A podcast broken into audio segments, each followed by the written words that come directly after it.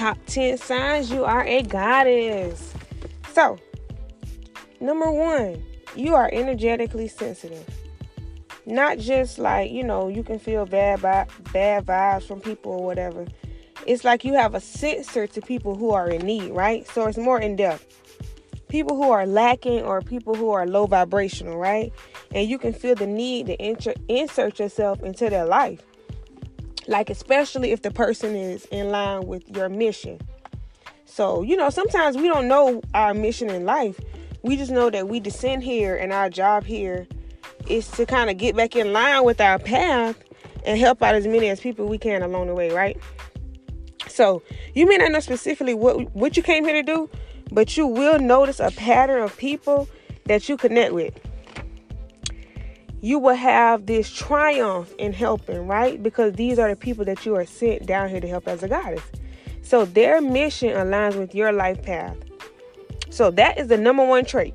It may time it may take time to figure out really like your late 20s um, early 30s, mid 30s, because you will start to see patterns within yourself then. And you can't fight the urge because that's what you are sent here to do, right? So, number two, because you are energetically sensitive, self care is very, very important to you. Like, you have to be alone to take sacred showers, baths, just a long time. Like even with me, I personally take this very seriously. I take an hour in the morning and an hour at night. And even if I can sneak an hour in during the day, listen, I'm doing it. So cleaning, taking care of yourself, taking a nap, like you know when it's time for everyone to go away. Nine times out of ten, you are the person that everyone knows who does that. Like the people that are close to you, they just know that that's who you are if you're the type of person who's into like your beauty or your care, you are not the type of person that just pushes and pushes until you can't like take it no more. You realize what you need and you exclude yourself, right? You remove yourself.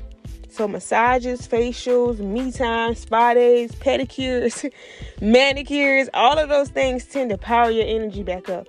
That's why self-care is so important to a goddess. A goddess, as goddesses, we are taken care of long time ago. Like before we even descended here. So descending doesn't change anything to an extent. Like you just know, okay, I'm a little high maintenance, right? so number three, you feel a strong sense of purpose. Now again, you may not know your you may not know how valuable your life is, but other people around you definitely do. You may not specifically know what it is, but you know I'm going to be something big, right? It's bigger than just your friends, your family, and going to work. You will impact a lot of people. And you know this, like this is something that you just know, like regardless of your circum- of your circumstances and what you see now, you know, look, my life is bigger than this, my mission is bigger than this than what I see now, right? And best believe you're gonna get it done, like it's gonna happen for you. Just know that I know that you good, right? so number four, you manifest really, really fast, right? if you're going through life, if you're going through your life journey and you find out that you can manifest good and fast, and you start to worry, and then that fulfills itself, like the negative aspects of the law of attraction, then those those are lessons, right? So you need to know how powerful you are. If you put yourself in a weak, low vibrational situation, then you're going to get that. But the catch is if you take your power back, you can also manifest that really fast as well. So be conscious of what you're manifesting because as a goddess, the simplest thing, the simplest thought can manifest so quickly. You just got to know, you know, okay, let me pull, pull this back in and let me rethink my thoughts. Always be conscious of your thoughts because um, your thoughts can turn into reality, right? So, number five, you have a connection with spirituality or history. This is because you may be an old soul or old spirit. You connect with the spiritual realm. A lot of people um, start out not even believing in it, right? But because you have a strong sense of connection, you have no choice. It's the same with history. Number six, the juicy part. you have a high sex drive, right? Yes, yes. High vibrate high vibrational sex drives are goddesses. Some people Now, some people do have low vibrational sex drives where sex comes from a place of lack. But with the goddess, like we're passionate, right? goddesses love to love. They love to touch. They love affection. Like a lot of uh, goddesses' cravings will come out sexually. Number eight. No, I'm sorry. Number seven. you have to work on your gifts, right? So if you are a creator, you have to create. You manifest your work and your career that way, right?